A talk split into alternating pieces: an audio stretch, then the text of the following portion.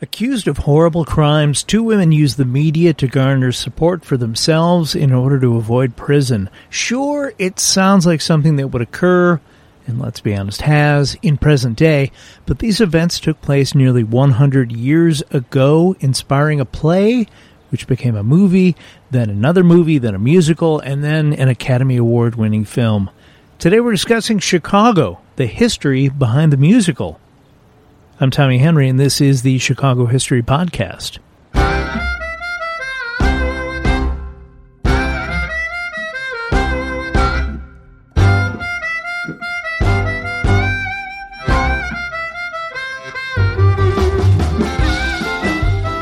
Now, if you're not into musicals or plays, don't worry. This is, after all, a history podcast, and this story has a lot of history involving fast women, guns, booze, jazz, and all the other makings of a timeless tale long before I talk about plays.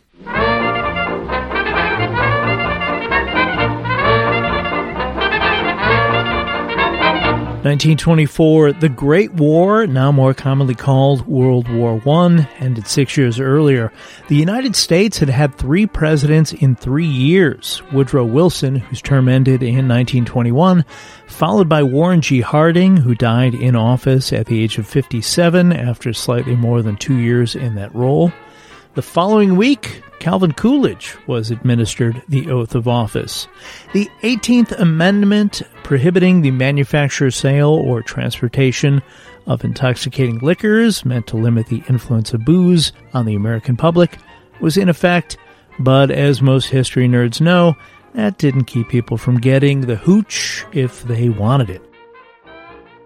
The 19th Amendment had been ratified four years earlier, giving white women the right to vote, and women were joining the workforce in greater numbers than ever before. Add to these events the rise in industrialization, urbanization, immigration, and the popularity of automobiles, commercial radio, and phonograph records you can enjoy at home, and well, you have all the makings of the jazz age.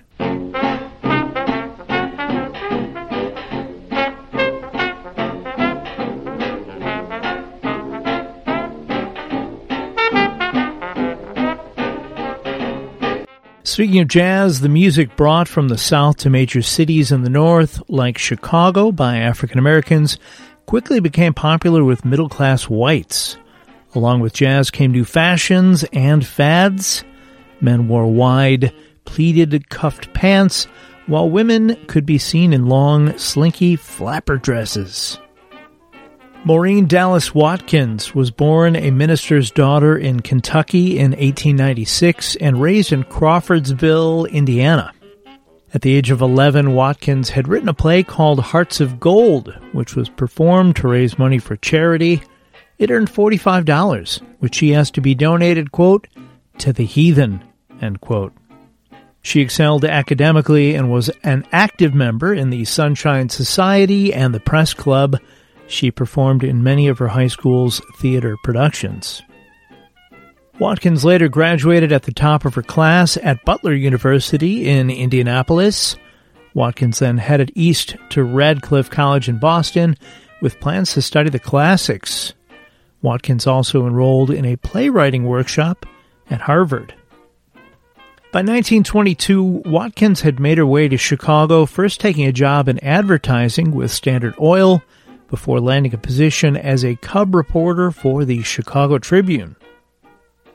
On a copyright for a play she wrote, her address is listed as 1425 North Dearborn Parkway in what is now the Gold Coast.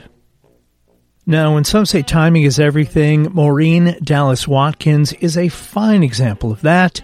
During her short time working for the Chicago Tribune, she covered the Leopold and Loeb murder of Bobby Franks, once dubbed the crime of the century. But before that, Watkins was assigned two scandalous murder stories involving women. Well, scandalous for the time at least.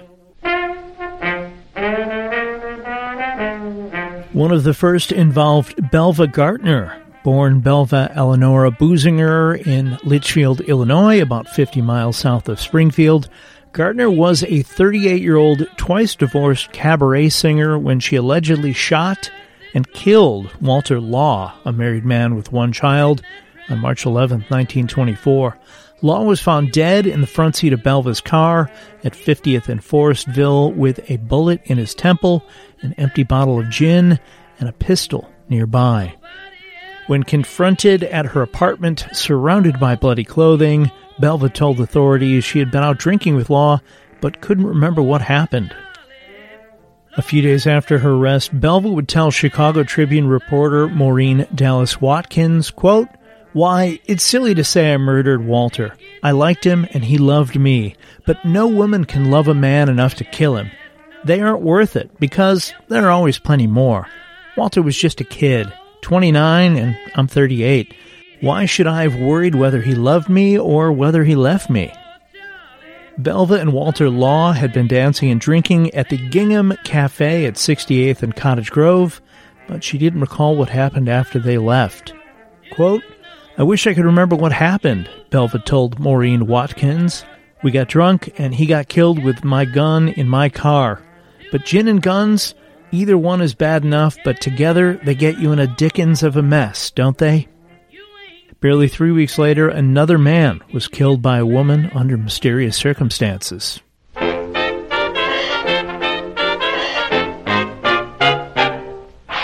Kentucky born Beulah Annan was a 23 year old married woman having an affair when she shot her lover, Harry Kalstedt, on April 4, 1924, at the apartment she shared with her husband Al at 817 East 46th Street on Chicago's South Side. Reports would later claim Kalstedt didn't die right away and that Beulah sat listening to a song called Hula Lou for roughly four hours while Kalstedt succumbed to his wound. Annan's story as to what happened changed numerous times from her reacting in self defense in fear of being raped to her being angry Kalstedt was leaving her to her telling him she was pregnant, which resulted in a scuffle during which they, quote, both reached for the gun, and she got to it first. By that Saturday, April 5th, 1924, the Maureen Dallas Watkins front page Chicago Tribune article had a headline that read, Demand News for Prettiest Woman Slayer. It recapped the events of the murder, then included this. They say she's the prettiest woman ever accused of murder in Chicago. Young, slender, with bobbed auburn hair, wide set, appealing blue eyes, tip tilted nose, translucent skin, faintly, very faintly rouged, an ingenuous smile, refined features, intelligent expression, an awfully nice girl, and more than usually pretty. She wore fawn colored dress and hose with black shoes, dark brown coat, and brown Georgette hat that turned back with a youthful flair. Honestly, if I'd only read that paragraph, I wouldn't be sure if Maureen Watkins was talking about a fashion show or a presumed murderer. I should add that Chicago had seven daily papers at the time, and the Women of Murderous Row, as they were referred to, were featured in all those papers almost every day. Other newspapers around the country also ran stories with all these salacious details. According to author Douglas Perry in his book The Girls of Murder City, Fame, Lust, and the Beautiful Killers Who Inspired Chicago, love-struck men sent flowers to the jail and newly emancipated women sent impassioned letters to the newspaper. While covering jury selection for Beulah Annan, Tribune reporter Maureen Watkins referred to Annan as, quote, pretty and claimed Annan, quote, smiled and pouted, sighed, and turned RSVP eyes on the jury.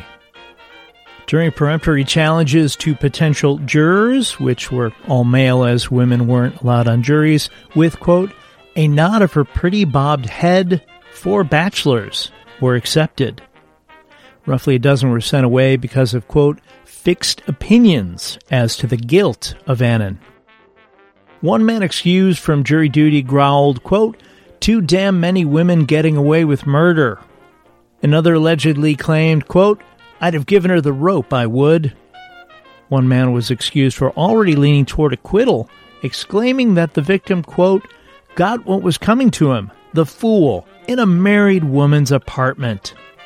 In just one day, 12 male jurors were selected to decide Beulah Annan's fate. Then, the newspaper did that weird thing I've mentioned before, where they printed the names and addresses of all the men. Very weird.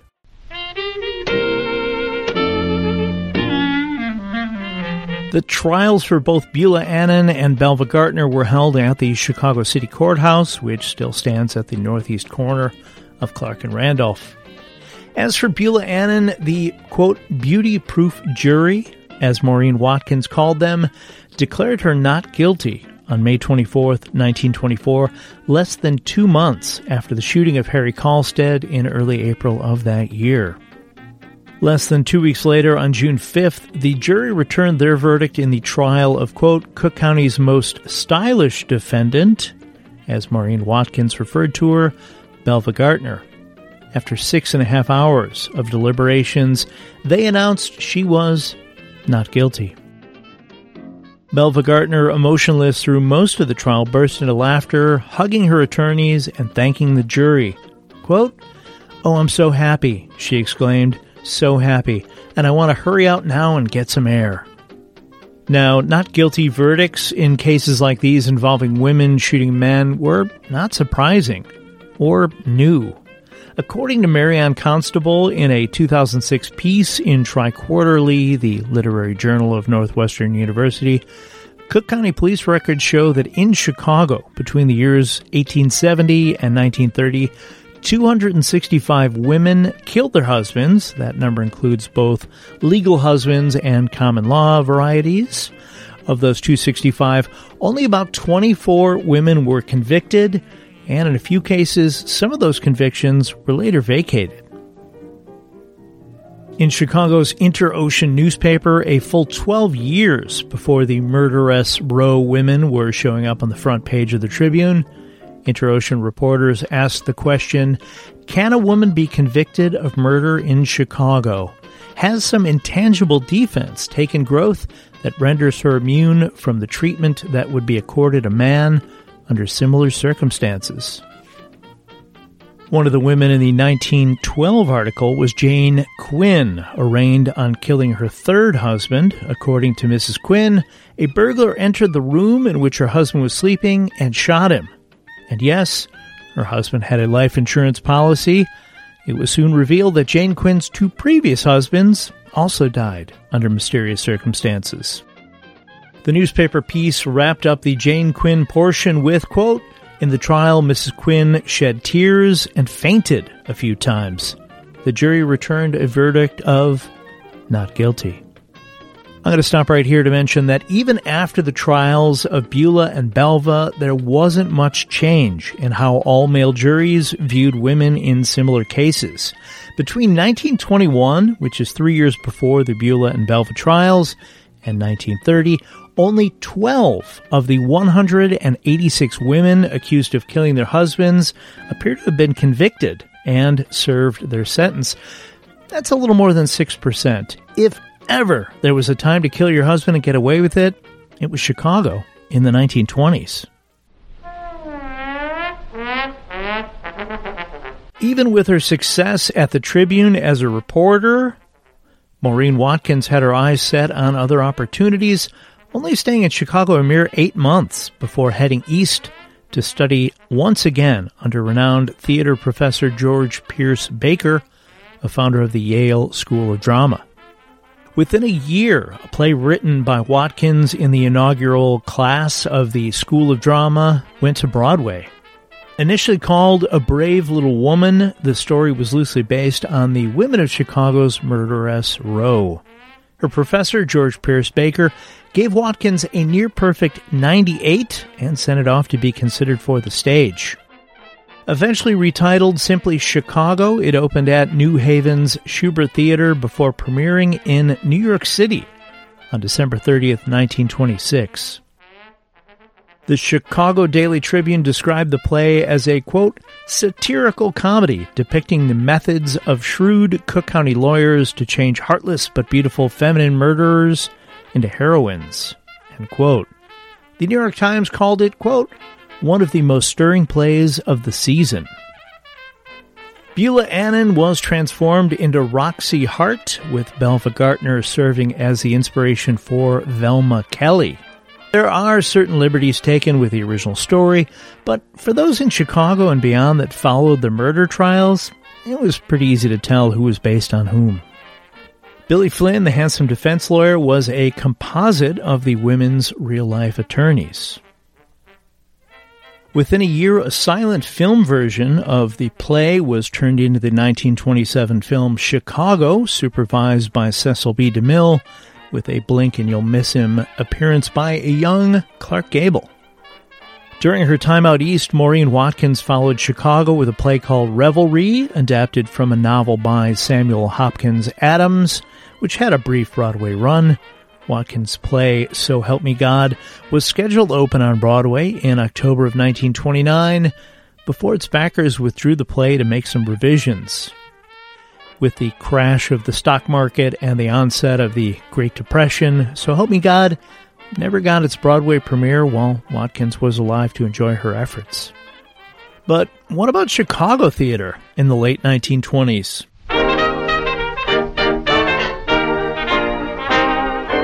My friend Gary Griffin, theater director extraordinaire, recommended I get the Richard Christiansen book, A Theater of Our Own, a history and a memoir of 1001 Nights in Chicago. Even with that wordy title, it has been an invaluable resource, especially in researching episodes like this. According to Christiansen, by late 1929, Chicago theater was feeling the effects not only of the Great Depression, but also the advent of movie talkies. Professional theaters like the Goodman had back to back losing seasons and closed as a professional theater. By the 1936 1937 season, the once bustling downtown theater district of Chicago offered half the productions compared to 10 years earlier. Professional theater in Chicago was dying quickly. Around the mid to later 1930s, the United States government stepped up, providing subsidies for theaters, which allowed actors to work and plays to go up as the Great Depression dragged on. In 1942, Maureen Dallas Watkins' play Chicago was once again made into a film, this time going by Roxie Hart with Ginger Rogers in the lead role. In this version, heavy on tap dancing, the character of Roxie confesses to a murder she did not commit in the hopes that it might jumpstart her less than stellar show business career. Roxie Hart was well received and went on to make over $1.1 million in its first year, approximately $20 million in today's money. We'll be right back. My name is Koji. And I'm Michelle. And this is the Japanese America Podcast. So, this is where we look at all things Japanese American. We will bring alive the history, culture, and people that make up this diverse community. In this month's episode, we'll examine Koji's unique family history. To help bring the story alive, we brought on actor and comedian Derek Mio. He was reported to be extremely pro Japanese and anti American in sentiment. Her husband was taken into custody by the military authorities under a warrant authorized by the Secretary of War. Who was his enemy of the United States? He was my grandfather on my dad's side. To hear more stories about Japanese America, you can listen to this podcast anywhere you normally download your podcast. Chicago continued to be performed in small runs over the years, but it didn't become the university well known stage play it is today until a Chicagoan named Bob Fosse got a hold of it.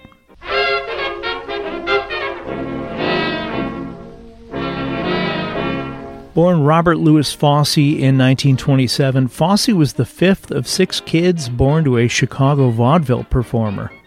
Regarded as a child prodigy, Fosse was given tap lessons and appeared on professional vaudeville stages before he was in high school. Growing up, Bob Fosse was obsessed with Fred Astaire, inarguably the king of Hollywood's golden age of musicals.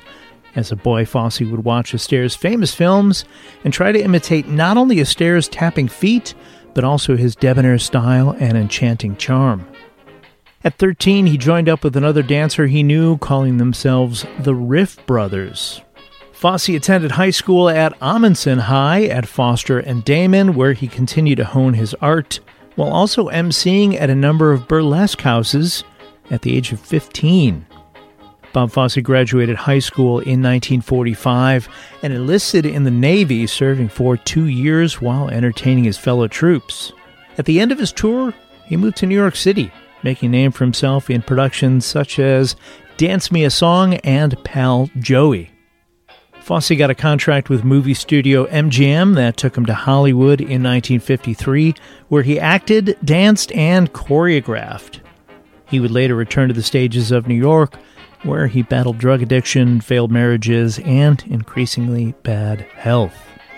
After directing then wife Gwen Verdon in 1969's Sweet Charity, Bob Fosse made his second film directing effort in 1972 with Cabaret, which went on to win eight Oscars at the 1973 Academy Awards, including one for Best Director for Fosse, beating Francis Ford Coppola for his film The Godfather. Bob Fosse became the first director in history to win the Oscar, Tony, and Emmy Awards in a single year in 1973 for the film version of Cabaret, the Broadway musical Pippin, and the television special Liza with a Z. That same year, he received an honorary Doctor of Arts degree from Chicago's Columbia College at the college's commencement ceremony.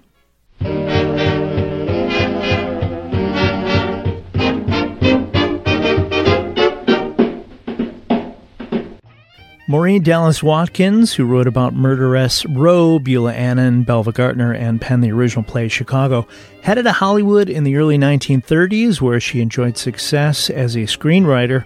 Of note, she penned the 1930 Spencer Tracy Humphrey Bogart movie Up the River, directed by John Ford, and No Man of Her Own, which introduced future spouses Clark Gable and Carole Lombard in their only film together.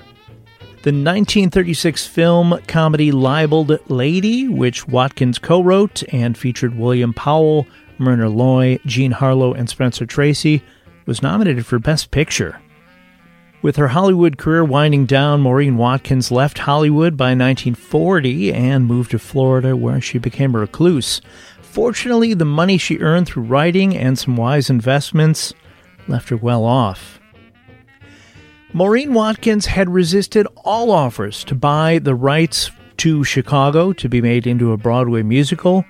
Some are convinced she came to regret the role her stories may have had played in helping Belva and Beulah to escape justice. Watkins likely believed in their guilt.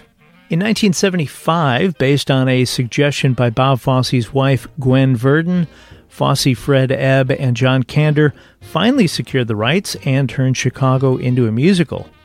While not a huge success by Broadway standards, it ran for 27 months and 936 performances. Fun fact in the 1975 Broadway adaptation, the role of Billy Flynn, the charismatic defense attorney, was played by Jerry Orbach, who would go on to film and TV fame in such projects as Law and Order and Dirty Dancing. A revival in the 90s garnered all new interest, and in June of 1997, Chicago the Musical won six Tony Awards, including Best Musical Revival, Best Direction, and Best Choreography. Not surprisingly, based on the success of the late 90s revival of Chicago the Musical, Hollywood decided it was time for a big budget film version of Maureen Dallas Watkins' story of the two women accused of murder during Chicago's Jazz Age.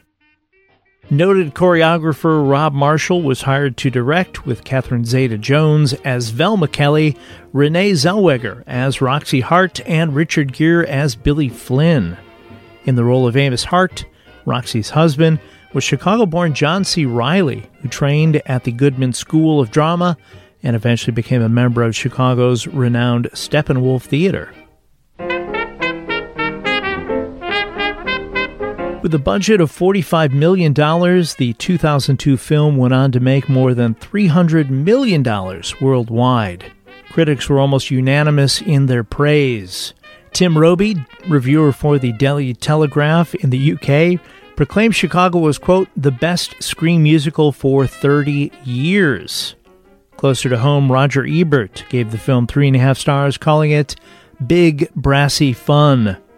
That, of course, is how I like to be described. Chicago the movie was later nominated for 13 Academy Awards, winning six, including Best Picture and Best Supporting Actress for Catherine Zeta Jones. Another fun fact this was the first time a movie musical had won the Best Picture Award in 35 years. Oliver was the last in 1968. As of this writing, it is currently available on HBO Max if you haven't seen it or want to see it again. Bob Fosse would go on to direct a few more films, including his semi autobiographical 1979 effort All That Jazz and the murdered Playboy Playmate film Star 80 before dying of a heart attack in 1987 with estranged wife Gwen Verdon by his side. Although he moved on to numerous relationships with other women, Fosse and Verdon, although separated, stayed married until the end. Verdon continued to preserve Fosse's legacy not only as a consultant on the Tony winning musical Fosse, but also in helping teach her husband's iconic style to new generations of dancers. Verdon died in 2000.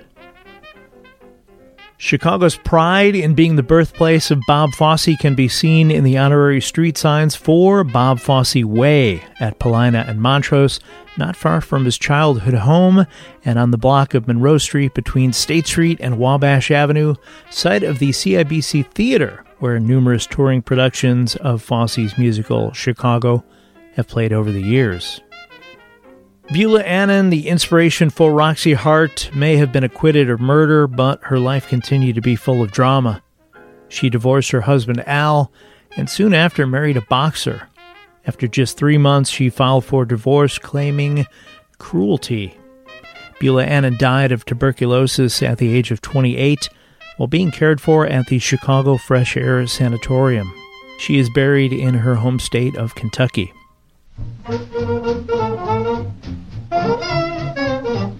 After her trial ended, Belva Gaertner remarried her second husband, whom she had divorced eight years earlier. Their relationship continued to be rocky, but somehow they made it work, staying together until William Gaertner's death in 1948 in Wilmette, Illinois. Belva then moved to Pasadena, California, and lived with her sister, Ethel.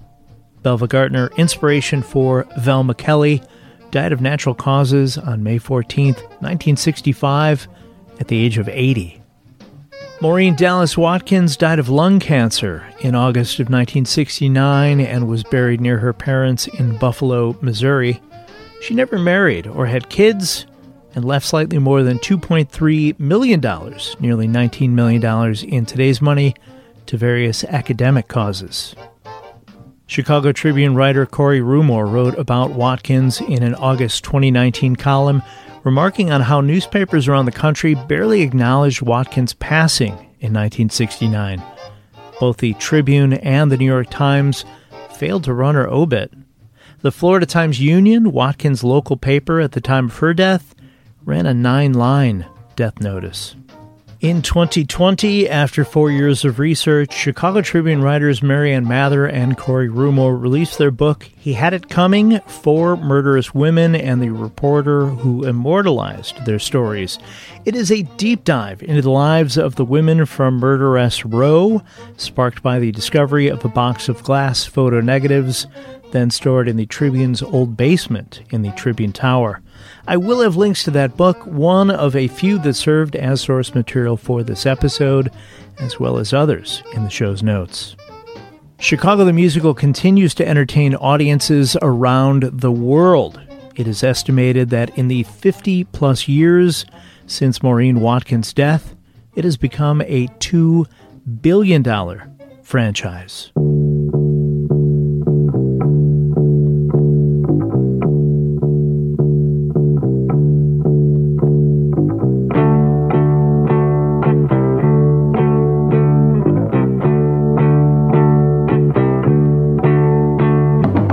Thanks for listening to Chicago, the history behind the musical. This episode was written, recorded, and edited by me, Tommy Henry.